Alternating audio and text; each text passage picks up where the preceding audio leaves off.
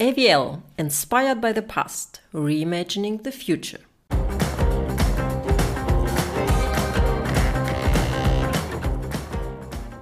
Dear audience, my name is Ludmilla Derr. I'm the managing director of Elite Experts Conferences, and I would like to welcome you to the next episode of the Elite Experts Conferences podcast. Whether at live events or in the digital world, we bring together cool, promising tech startups with exciting, innovative global players and generate a platform where the world of sustainable technology meets.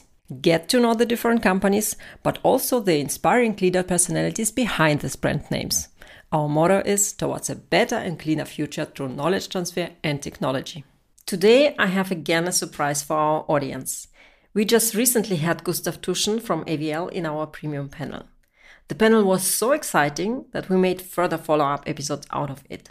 And so today we have three EVPs from AVL with us to look at the past, the present, and the future of one of the leading development partners of car manufacturers on the occasion of AVL's 75th anniversary. So I would like to welcome our guests we have Gustav Tuschen with us from the segment Engineering as EVP Business Development and Global Operations for Commercial Vehicles and Power Systems. Our second guest is Mario Brunner, also from the segment Engineering as EVP Engineering and Technology. And our third guest is Matthias Dank from the segment Testing Solutions as EVP Global Business Development, Sales and International Operations.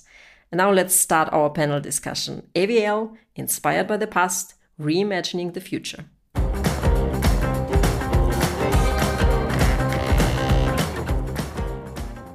Let's start.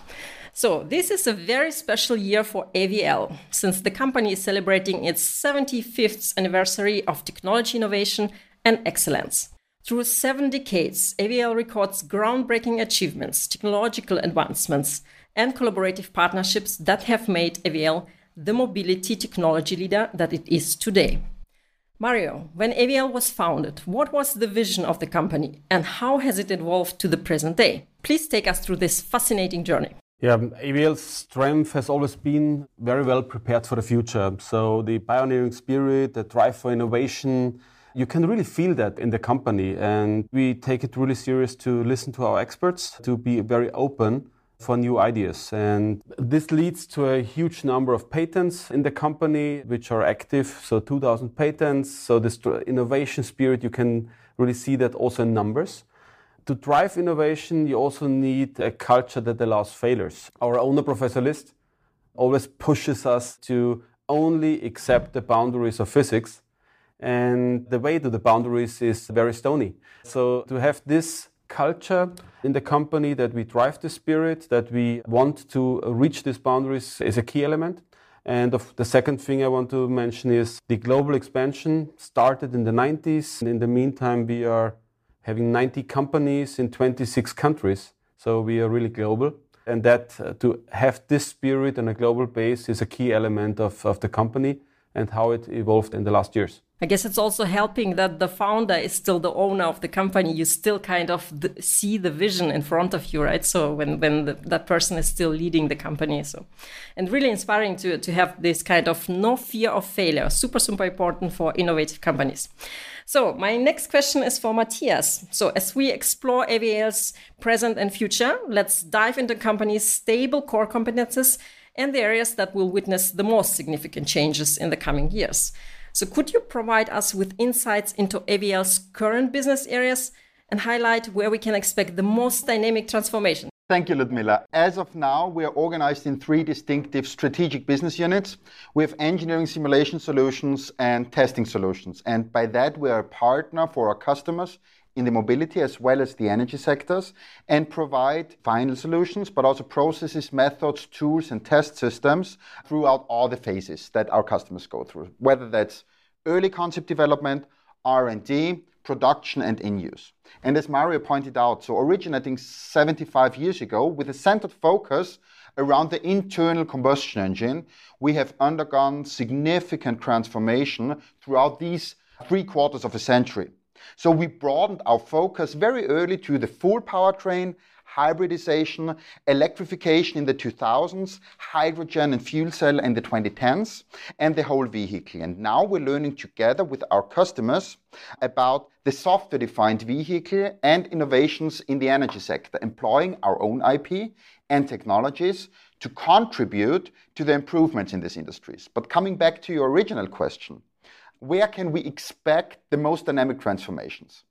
We see electrification uh, arrived in the mainstream and learned what it can but cannot achieve at the same time. So, alternative propulsion systems, the right to win for hybrid technologies, alternative fuels, no matter whether that's green hydrogen or other forms of it.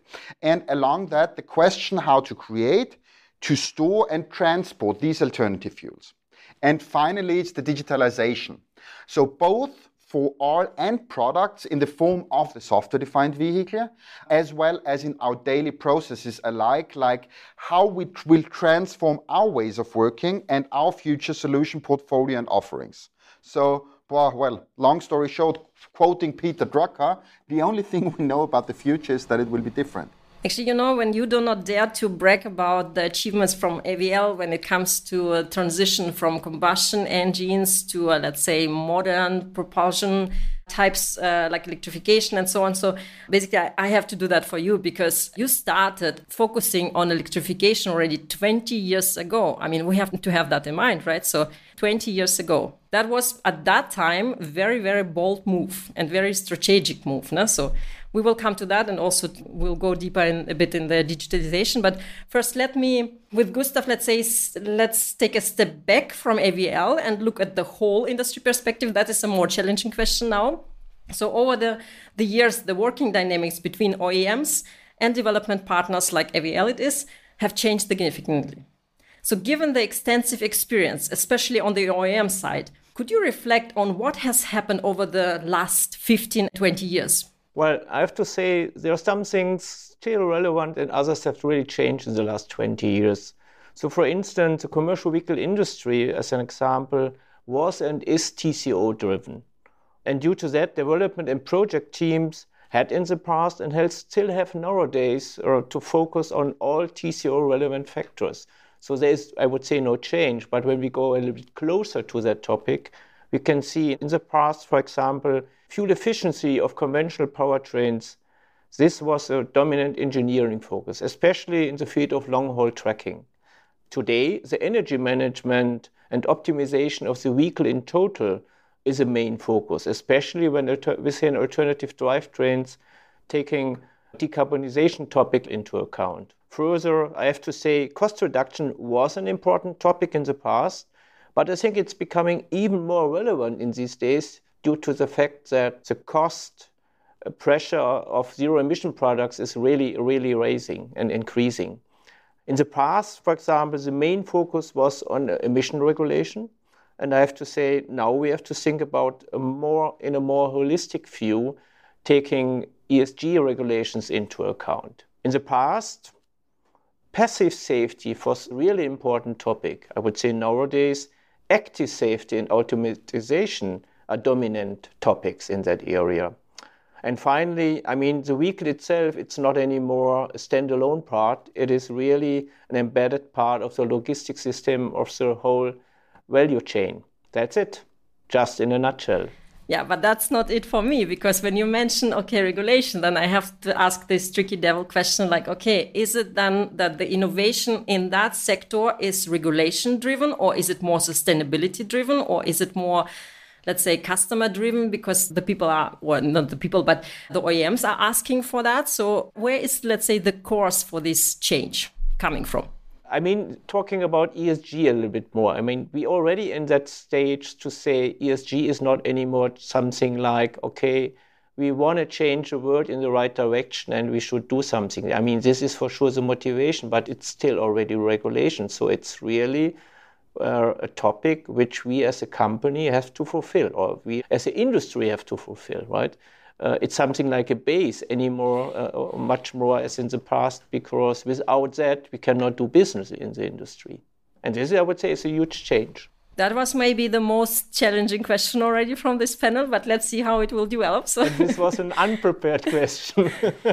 yeah, that is how it goes in this podcast. No? So yeah. you, you wanted to be challenged now, you yeah, will yeah. be challenged. So and now we go not wide, but we go deep. So, Mario, we now turn to the importance of digitalization, data management, and analytics in the automotive industry.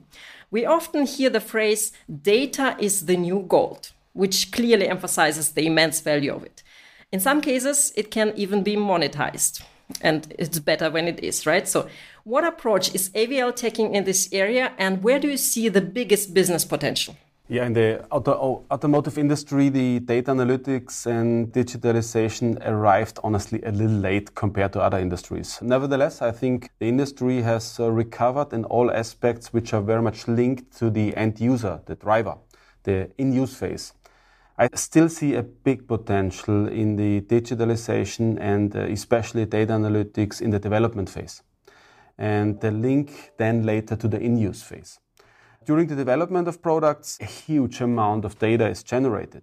Our approach is to reuse measurements from specific, as an example, vehicle measurements in specific domains so that we not only one department is using it, also maybe a complete different department can use data in a generic way. We have developed for that a tool, a platform, the AVL uh, Data Analytics Platform, and that helps us to identify deviations very early during this process. So I, I would not say data is the new gold. I would say the lean handling of data and the diff- to understand the different perspectives of the data. This is the right approach, and this will help us to make more business in a more efficient way, a more effective way. Thank you very much also for the honesty and transparency in the beginning when you say that you do not use the whole potential, what is open there. And could you give us some numbers on that? So, like, do you have the feeling you're already using like 30% of the potential, or where do you stand now? If it's possible at all? Yeah, it's a, again uh, quite tough to give you a percentage, but in overall in the industry, I think during the development phase, I, I think we even have not reached 50% of the potential how to use data. And I'm not talking about big data, I'm talking about data and uh, the correlated analytics to that anyway, that's even maybe positive because then you can start from, naja, not zero, but from 50% and even do something better with that. And yeah, potential is always good. So therefore, we go now even deeper with that. So with the digitalization topic, but this time with Matthias. So what role does digitalization play within the development process at OEMs? So can you share some business cases that come to your mind if you are allowed to, let's say? Well, the digitalization that we do for our customers, and I think we're already a big step there, where we have not even touched the bare potential, and if I need to quantify it, I think we would be even below 10%, is in the area how we use analytics, how we use AI or data driven methods to improve our own working.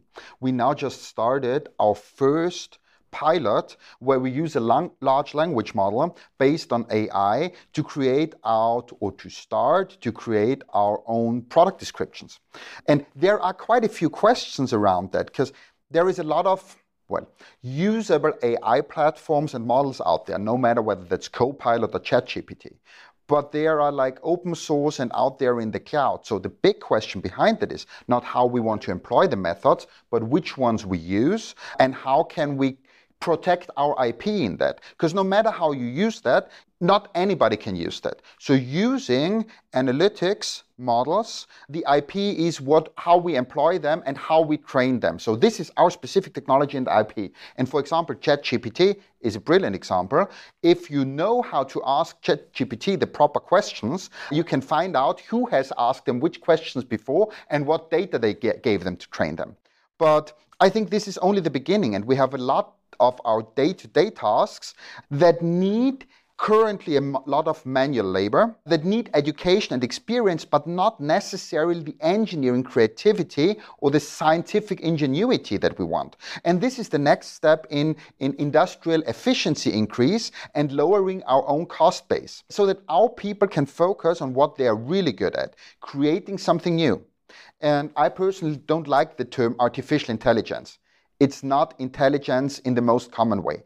It's just a pure mathematical model that can employ known solutions to problems or predict the future if and only if the future has significant resemblance with the past. But apart from the large language models, which is the most intuitive step why we use them for, because the majority of people in AVL, English is not a natural language. So at least on the language side, even if we have to train them, the engineering specifics, what we want AI to bring down to paper, to bring down and verbalize it, the language will be much better. But apart from that, these tools can help us to improve our everyday engineering tasks even better than humans.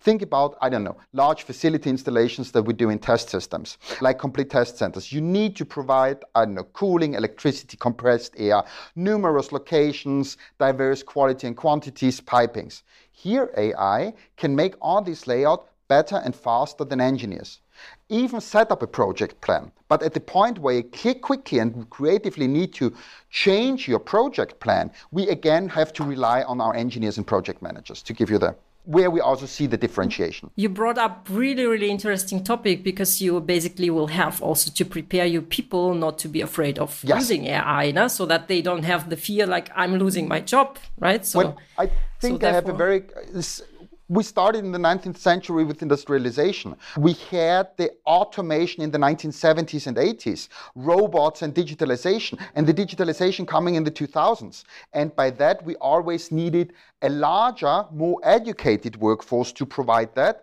If you think of, don't want to sound from too high above, but a lesser educated job, think about taxi drivers who might get out of a job because of autonomous driving. But compared to a taxi driver to, I don't know, an agricultural daily worker in the 19th century. So we've all progressed step by step, and this will be the next progress. So there is no need to have fear. Yeah, and we will talk about that a bit more because we will talk also about new skills in the automotive industry and how to, to teach people, let's say, so that no one is left behind. But first, let's focus on the technical topics. Gustav, you already mentioned in your previous reply decarbonization, specifically in the bus and truck sector. Could you please provide us with insights into the current state in terms of what is feasible technology wise and at the same time what is economically viable? Let's try. I have to say, first of all, the situation of the commercial vehicle industry is really diverse. And that's on one side from region to region different, and on the other side also from segment to segment different. So I would say let's have a look for today at Europe and let's have a look how the situation looks like here in Europe. The city bus segment, I think this is well known and, and common. It's a front runner segment because the transformation there is ongoing since years. And it seems electrified battery solu- the battery solution is fulfills the needs for this segment best. On the other hand, the zero emission target picture of heavy duty trucks and coaches is quite different. All in all, due to my knowledge, hydrogen seems to be the main future energy carrier here. And due to that, for heavy duty trucks and coaches, the fuel cell technology, I want to say for the time being, is a preferred technology. And we can see that as from 2027 on, because due to my knowledge, many OEMs will bring fuel cell trucks and coaches on the road. So let's see, it will come up very soon. Yeah, you've mentioned already the financial point of view, the cost point of view, the product cost of fuel cell trucks and coaches there is no doubt are significantly higher as conventional trucks. So it will be interesting to see how the cost will develop based on future innovations and on scale effects. I mean, this is, I would say, a huge challenge of the whole industry because end of the day, as I said before, this industry is so much TCO driven. And this has to be in a, in a certain range, this TCO perspective. Also, it's interesting due, due to my from my perspective, how this more and more upcoming com- competition between fuel cell technology on one side and the hydrogen combustion engine on the other side will develop in the future. Taking also into account that, for example, trucks and coaches with a hydrogen combustion engine will have a cost advantage in comparison to fuel cell products. Let's see how this will further develop.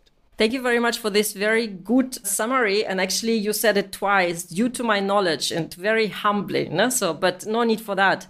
I mean, now talking to my audience. No? So, when Gustav tells you something about decarbonization, you better listen because there are decades of experience at Daimler in the past. So, therefore, yeah, it's deep, deep knowledge. So it's not just like, yeah, humbly saying, due to my knowledge and I have no idea about it. No, he has, let's say, a wide, wide range of knowledge about that. And now seeing also that from the other side, from the technology development company as AVL. So let's go again a bit deeper in the technical things because Mario, in addition to what Gustav just said now about the technological change, we need to recognize that the whole decarbonization involves more than just these technical advances.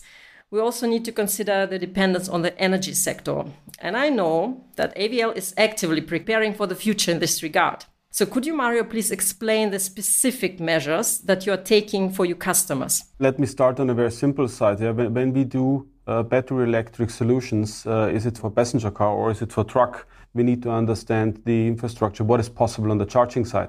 So when we need to understand what is possible on the charging side, we need also to say what can we improve. So we are working on high power charging, so megawatt charging on the truck side. There are solutions available from our side. And if you have, are on this side, you also need to understand the complete grid because that's the next uh, step you need in your whole, whole system optimization. But some of our solutions are based back on measures that we take already 20 years ago. So we invested heavily in fuel cell 20 years ago already.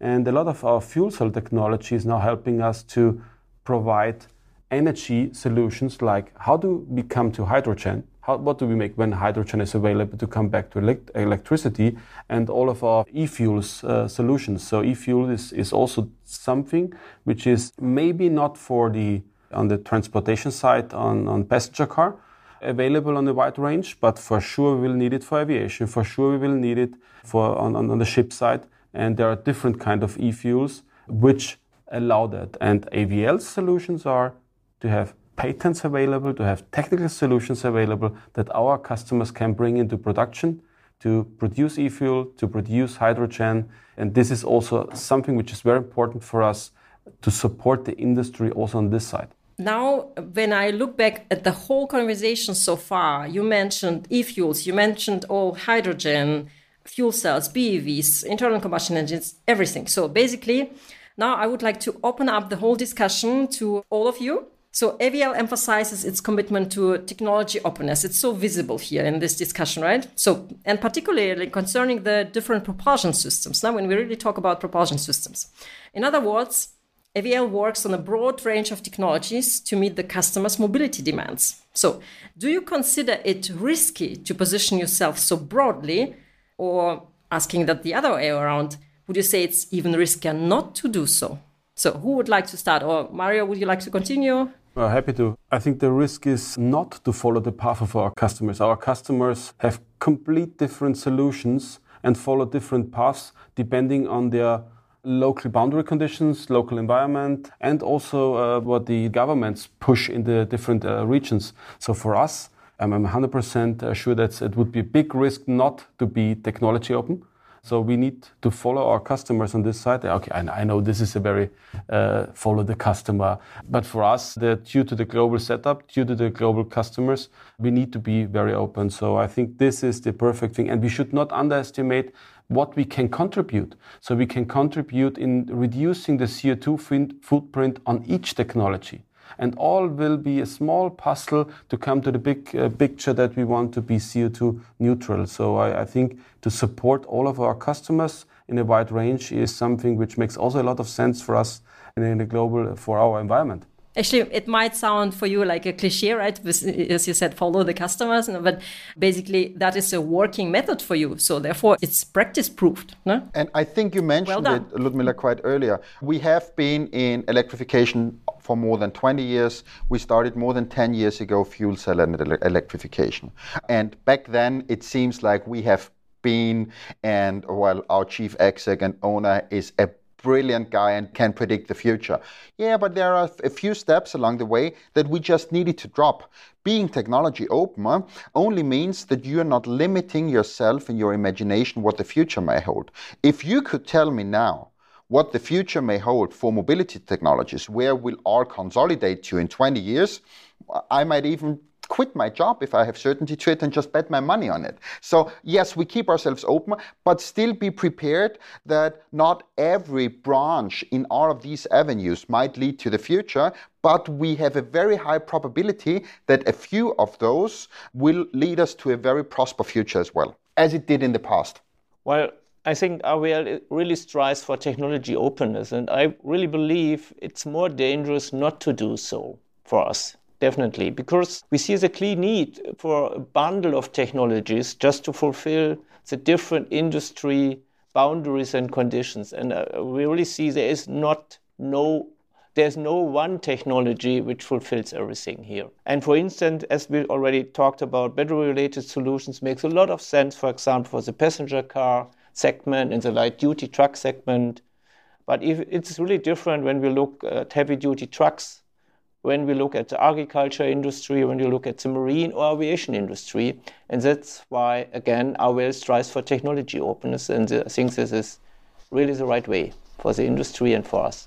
And it's pretty nice to see that you all agree. You know, you are all aligned, everything is harmonic. So, well no, done. I think that that is the common basis that we have. And if we might be considered very bold on the technology side, there I think we are not very bold because if yeah, please excuse me the example of the casino. We don't put all our money on one number, but we just, well, we, we share it to red and black alike. Depends to the topic. nice say. strategy. Yep. Yeah. now I have a very easy question because, yeah, Mario, I would like to ask you something about uh, daily business. So, Mario, as the EVP of Engineering and Technology, you're responsible for addressing strategic requests regarding the future. When faced with such situations where there may not be an immediate lucrative business opportunity, but only potential, how do you decide which projects deserve allocation of R&D resources? And additionally, does AVL allocate a portion of its budget specifically for crazy and bold projects? Let me call them like this crazy and bold. yeah, uh, first of all, at least on the engineering side, all of our activities are called R&D on our customer sides. Our R&D is uh, the activities are facing, of course, also pre pre development phases. So examples already mentioned. Yeah, fuel cell 20 years ago. Electrification uh, started during the crisis 2009. Yeah, no customer at all. It was, I think, a little crazy and bold to start that to build a better electric car at this time. So with our AVL value to have this pioneering spirit, we need to make commitments to innovation. As a very clear answer, we absolutely allocate budget for, as you call it, crazy and bold projects. The key element for us is to identify as early as possible if we should go ahead or stop an idea. Nobody wants to fail. But if we want to reach the boundaries of physics, failing is part of our life. So, as mentioned, key is to stop it early enough if an, an, idea cannot be followed up and have that also in the culture of the company that it was a good way. We learned something. We know now for the next development uh, how we do it maybe different. I dare to ask now, let's say, a bold question. Even uh, you are allowed to say no, it's not allowed to be asked, but I will try anyway. so, can you mention, let's say, an example of a crazy bold project that is currently running, or is that completely, let's say, under confidential doors? I may to- you decide. Uh, no, I, I, would not go for this path, Ludmilla. sorry, sorry for that. I have to accept uh, that. I mean, um, that, yeah, that, I will that, always try to ask, but uh, yeah, if I get annoyed, it's a no. Uh, no, it's a good, good point. But as you said, and I want to use the, the example from the casino. If we now go for one, we have some crazy ideas. We go for one specific number. We bet our money on one specific number. And as we are not the worst players in the world, I guess some other ones would also follow us. Uh, just say, okay, why not go this path? Yeah. And when we invest, of course, uh, we also want to be, my first sentence, we want to be one step ahead. That needs to be our goal. So that's why I, uh, sorry for that, not the craziest ideas currently shared. Ludmilla, maybe we don't Absolutely want to show okay. up. Mm-hmm maybe don't want to show up how crazy and bold we are. yeah, no one wants to brag. Yeah, yeah, understood. It's okay. I will digest that easily.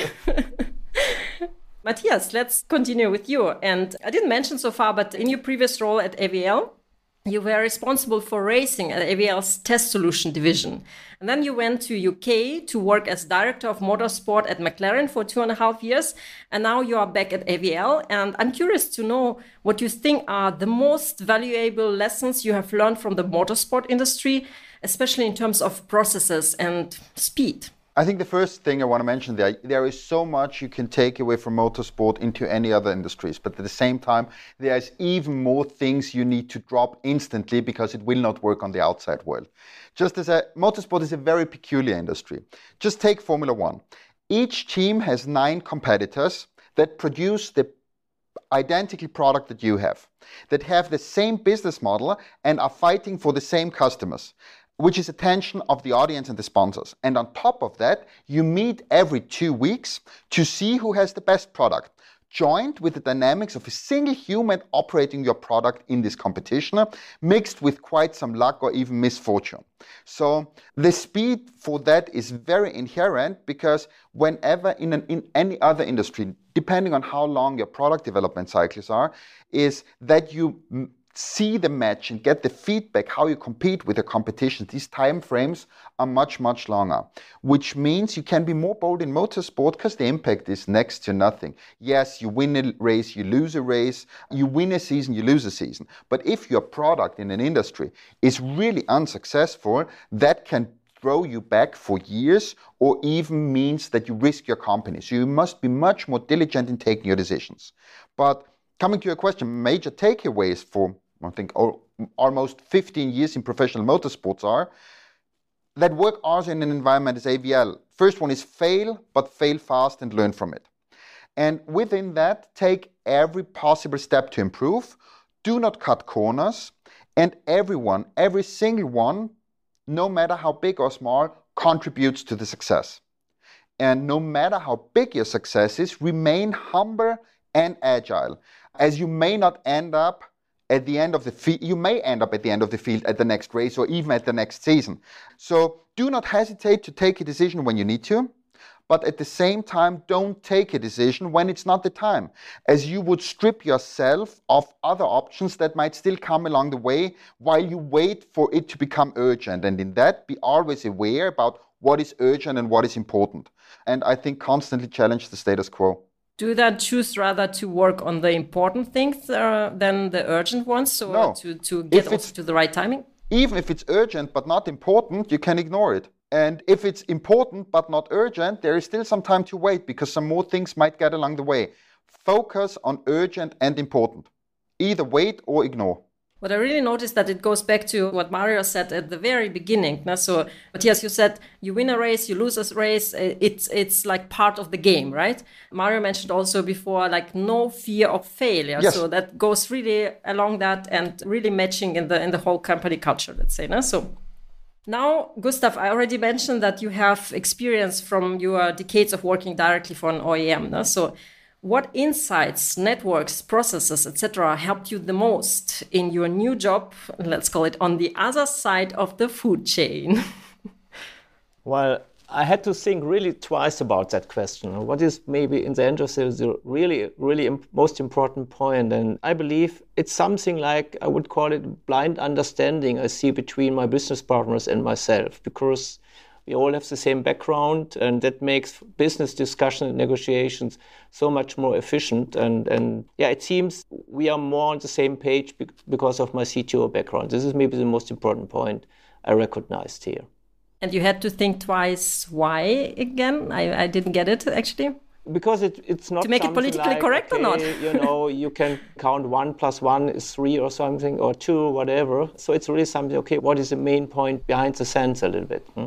Okay, I see. So now we go to my most favorite topic, and it is collaborations. Actually, AVL has its own startup hub called Creators Expedition, where startups can get methodological support, test their business models, and also check their relevance for AVL, or be it also for the industry in general, right? So, now a question to all of you each in your own area of activity. Where are your interfaces with Creators Expedition and how do you benefit from this kind of internal collaboration?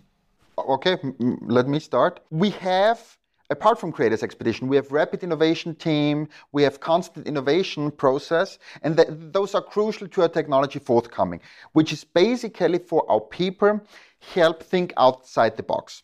But with now a lot of new technologies, and as you mentioned earlier, the necessity to speed up our time to market, Creators Expedition is not only the possibility to look outside our box, but inside other people's boxes. And I think that's quite important. And for the testing solutions side, where we think we will benefit and where we have already benefited quite a lot is the partnering around digitalization analytics AI. Mario mentioned it. Automotive industry might not be the ones that have really driven the technology very forward. And there are still a lot of questions that need to be answered or problems that need to be solved around how we can retain our IP, what's this data safety, what's the security models behind that. But there are people out there that have a performance technology knowledge advantage over us. And there is so much momentum in, these, in this area amongst the different industries where we have the possibility to really accelerate our own offering by finding the right partners.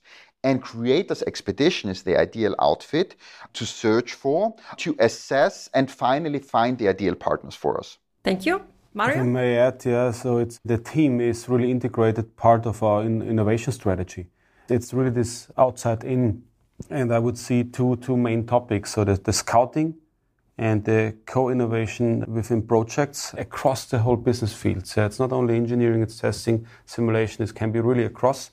Secondly, I think we development of new trends and business models with which are concerned to the tech teams and the business fields. And this collaboration is so important because when we talk as the big AVL with the startups, yeah, we want to work together. We don't want to have them in the company and they are then AVL. We want to have collaboration models. And the team around the, the Creators Expedition helps us to have the spirit that the, our partners, the startups, really feel that it's not about taking over a company, it's finding, helping each other to find, come to yeah, a better business model. Yeah, let me highlight just a real example of collaboration because we are allowed to talk about that. And this is about a startup company in UK. The name is First Hydrogen, and the aim of that company is uh, to manage a small fuel cell light duty truck field, fleet in the field. And on one side, we support them on the engineering side, and on the other side, and I re- really believe this is a win-win situation.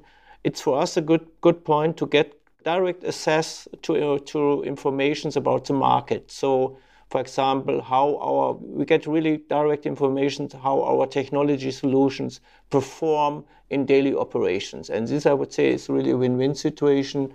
Cooperation of AVL on one side with a startup in UK. Thank you very much for this example because examples make it always a bit more vivid and dynamic, let's say. And let me also open up this uh, discussion topic of, let's say, success stories now, also to Matthias and Mario, because do you have, let's say, a favorite success story where the spirit of innovation and collaboration is celebrated? So maybe a collaboration that you initiated or that brought in particularly a lucrative business or where something really like industry changing and groundbreaking has been achieved. So do you have something to share as well? We have a, a start. I think one one really uh, big step. Well, I mentioned it before when we 2009 built our first battery electric vehicle.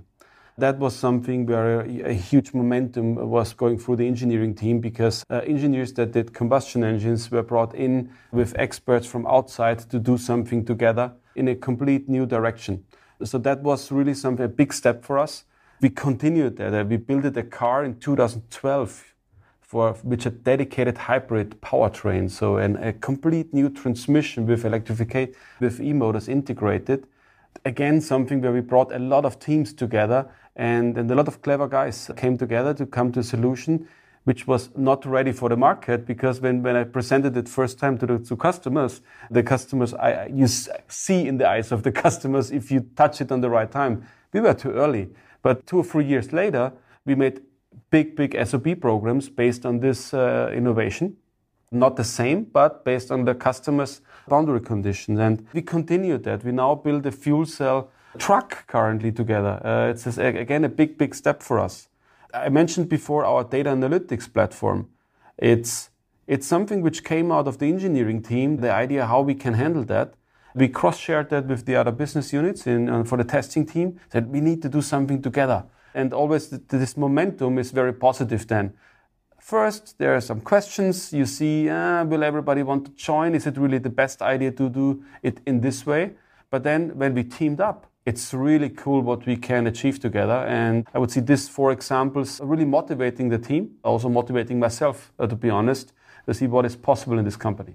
Was somebody honest enough to tell you afterwards, after three years, to say, like, oh, we have better we had listened to you, let's say, or something like this? So, like, kind of regret in the hindsight. What do you think?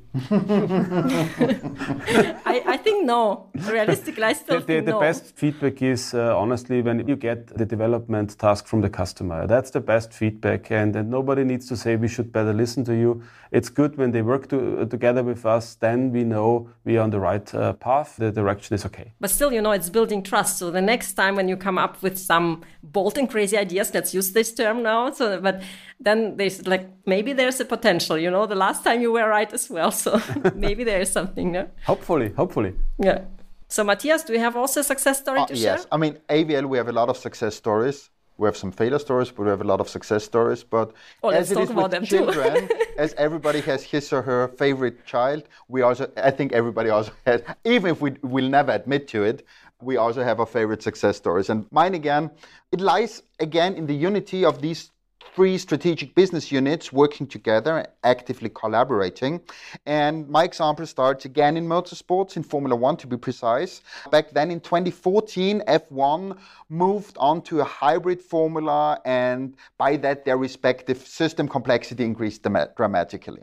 So we sat down together two years before they had to introduce that in 2012 with experts from simulation, engineering, and testing and tried to figure out what the new problems, which one might arise by this change in their respective technology. And we detailed two major aspects. First of all, they will have a big problem with systems integration, which was already big, big experience from the electrification and hybridization in our own R&D uh, activities that Mario pointed out earlier. And then the interaction of the propulsion system in a hybrid system with the brakes on the car. So in a conventional powertrain, one can develop the brakes pretty much independent from the powertrain. But as you try in a hybrid or electric car to harvest as much kinetic energy as possible back into the battery during the braking events, these two systems must work together as one. And this is when we started to think up, design, and build a test bed that takes the entire car and simulates all the rest, which means the ambient condition, track grip, tire grip, tire wear, even the driver. Whilst at the latest stage, we even put the driver back in the loop into the driving simulator and let it operate the real car on the test bed. Well, this whole story, I think, could fill a whole podcast. So, uh, but to sum it up, now 10 years later, we have our own core competence in driving simulators. We operate these test beds here in Graz and rent it out to our customers and use it for development projects. Every major motorsports customer in the world has now one of these, and it laid to the foundation to our competence in brake testing, which is one of our latest product introductions from the test system side, as Euro 7 emissions legislation ask for a limitation in particulate emission from brake pads.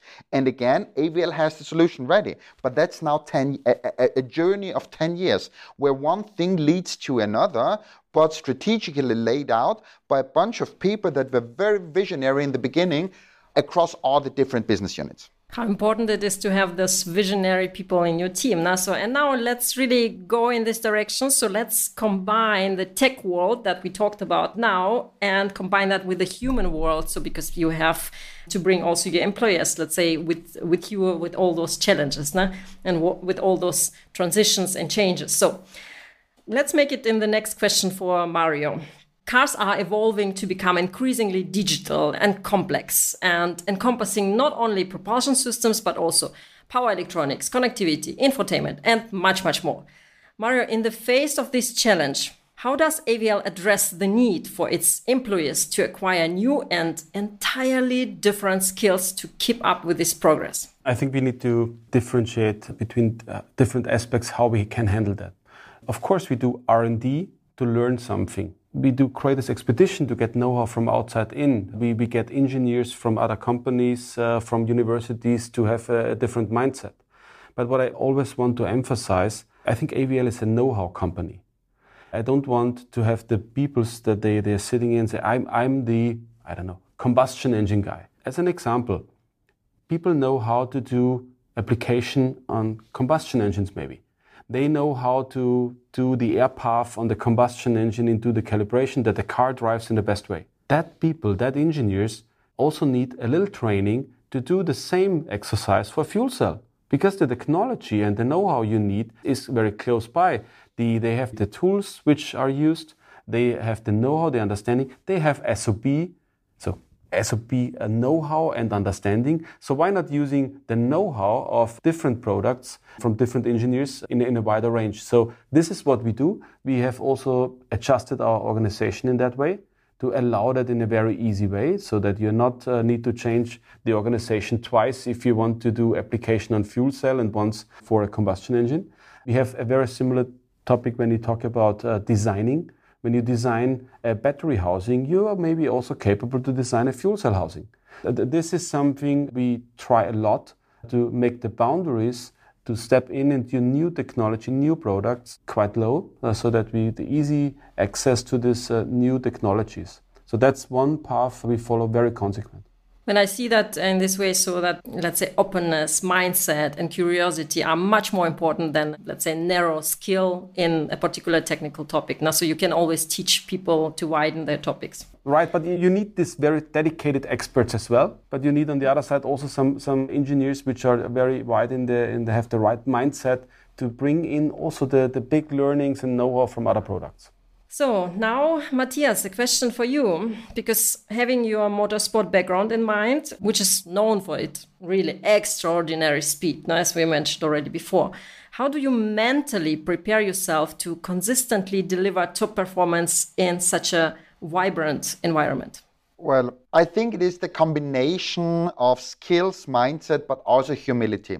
The humility in a way that other peoples are brilliant alike. No matter if that's your competition, learn something from that and don't think that you're superior, but also in the discussion with your colleagues. Every now and then just shut up, listen and ask questions. They have brilliant ideas, and even if your idea is quite good, together it might and will get even much further. And I think that is common misconception. Motorsport is not so much as an innovator by itself but it masters uh, the adoption of technologies in the constant pursuit of improvement. So, real innovation, real technology development is done in research labs at universities and even the specific parts of our company where we do the research and drive innovations, like the examples we've already heard of. And the major difference between motorsports and other industries might lie in the fact that the boundary conditions for motorsports constantly change. So racing is constantly looking for the optimum, but this optimum is not solely bound or constrained by the physical limitations.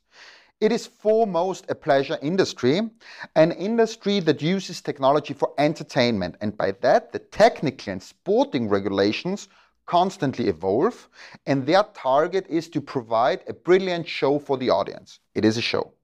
And by that, you there is no fixed optimum for a question because the boundary conditions constantly change. So you need to stay on your toes. You cannot rest. You need to stay humble.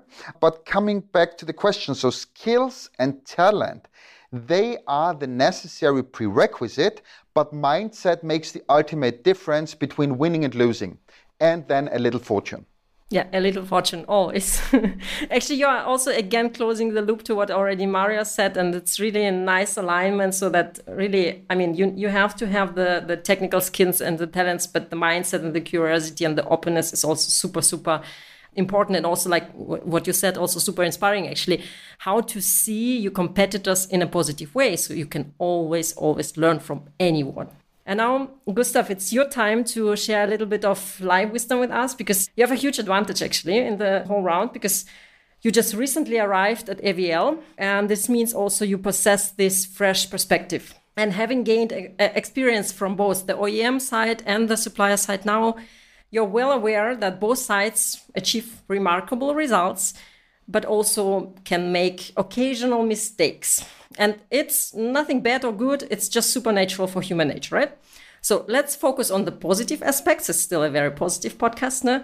So, from your experience on both sides, what methods, skills, or techniques have you learned to foster innovative thinking? I have to say, uh, many points basically we have to take into account. But from my perspective, um, first of all, I want to say I really see AVL as a really innovative company, really uh, from an innovation point of view, from an innovation power, clearly above industry average. And in the last six months, I asked myself several times, okay, why is that? And I believe one thing is very important. AVL as a company, AVL, I would say as a brand, seems to be very attractive for innovative people.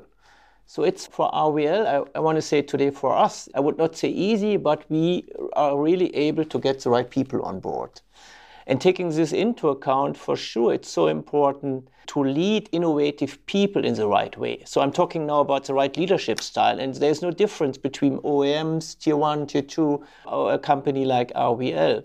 That means we have to accept that sometimes we have to move two steps backwards before we can move one step forward.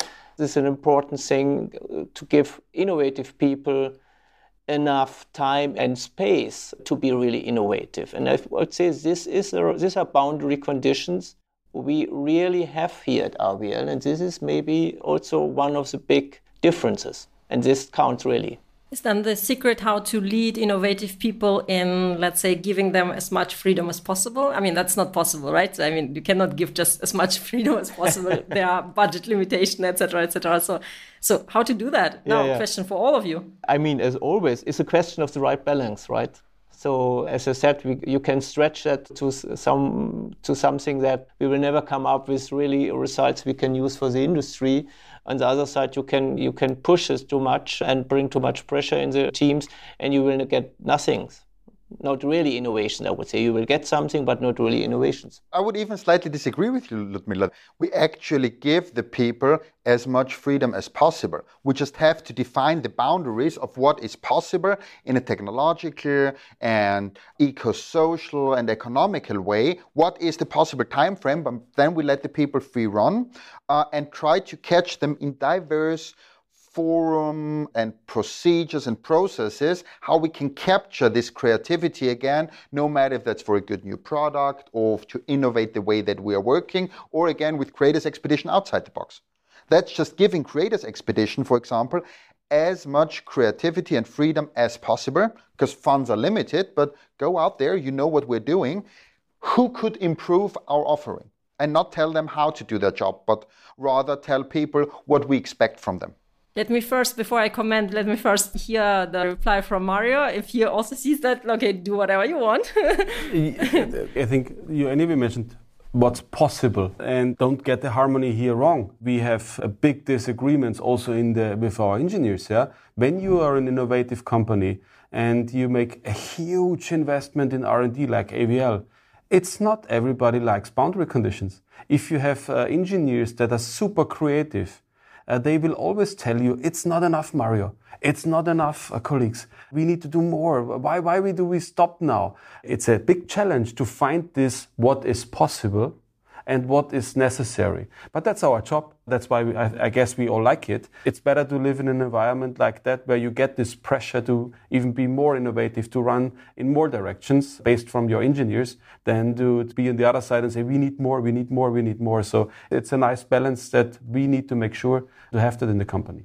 But that's now really, really cool and interesting that you said like okay don't get it wrong no? so the whole harmony you also fight about topics and also with the engineering side and so on so that that makes it superhuman experience. I mean, I would not believe it otherwise as well. No? So I mean, so we, therefore, we are now on the mm-hmm. brink of Matthias? making two billion euros revenue, and we reinvest 10 to 12 percent. Last year, it's been 11 percent of our revenue into R&D.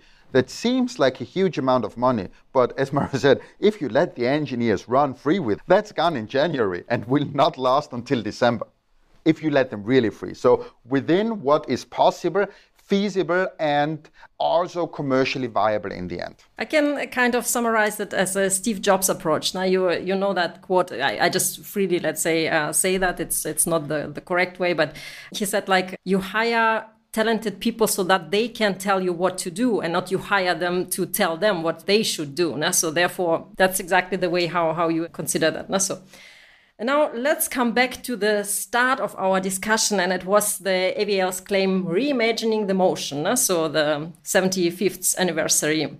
So, how do you all reimagine the future of mobility for the next 30 years? That's challenging. That's challenging, yeah, but I think we talked a lot about openness of technology and to reimagine we also need to provide an environment for our teams that is that are open for ideas, open for new perspectives and it's it's not on, on a single location. We are a global company, so we need to listen to all of our engineers on a global base. That's our job to bring that together and make the right decisions based on that, what we bring together.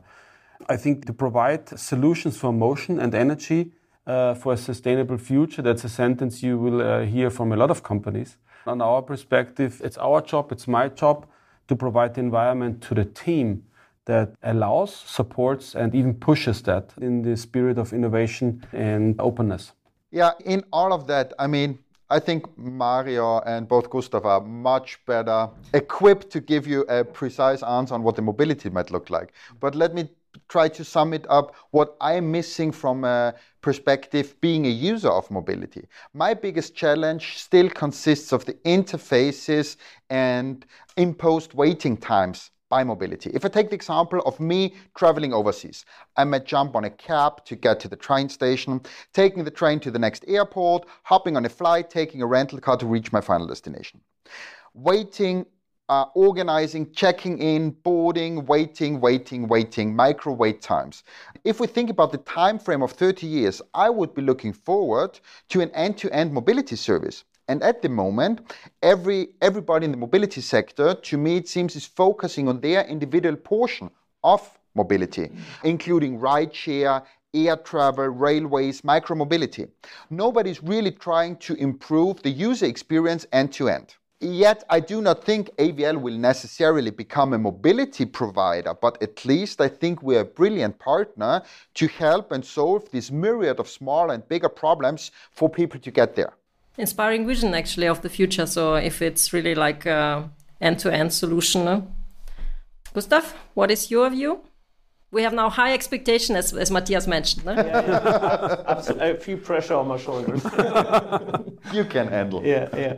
So first of all, I think uh, in the next 30 years we can can really do a lot together. And uh, as we said also at the beginning of this session here, for sure we are crazy and we can be also very bold. So let's be crazy and bold.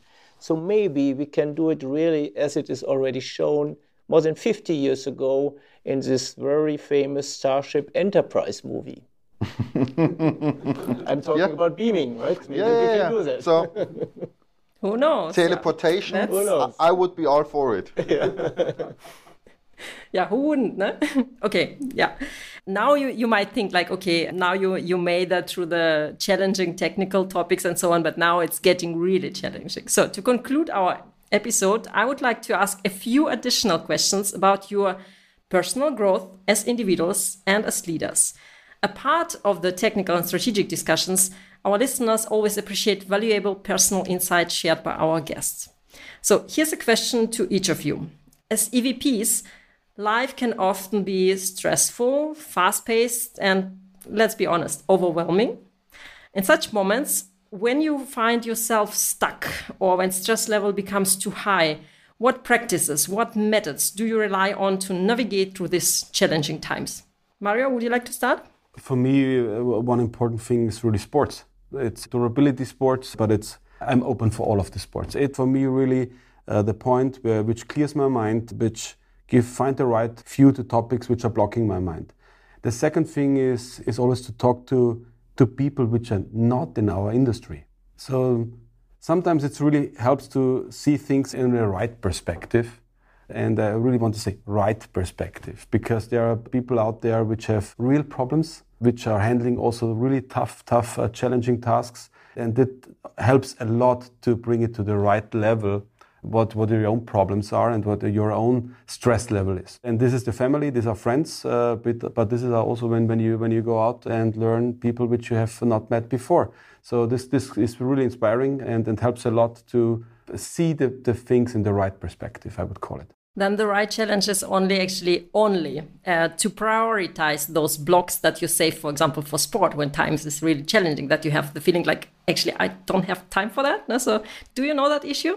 Uh, I know that issue absolutely, but the alternative is not to do it and be become very inefficient. So that's why I personally do it on a daily basis, even if it's very short. So I do it uh, every day on a very short uh, uh, time period, which is blocked, and I will do it. Yeah, no matter how tired I am, uh, no matter that I have maybe some other ideas. But this helps me a lot uh, in to survive in this environment, as you call it. Yeah, and actually also to keep that as a habit now, which is super super essential. Yeah, Matthias, what is it for yeah, you? I mean, focus and priority, and we all know the term work-life balance, but I personally could myself never familiarize with that term as I don't see a strict separation between work and life. So both need to exist in a non-competing union. So if I need to sum it up, it's focus and joy.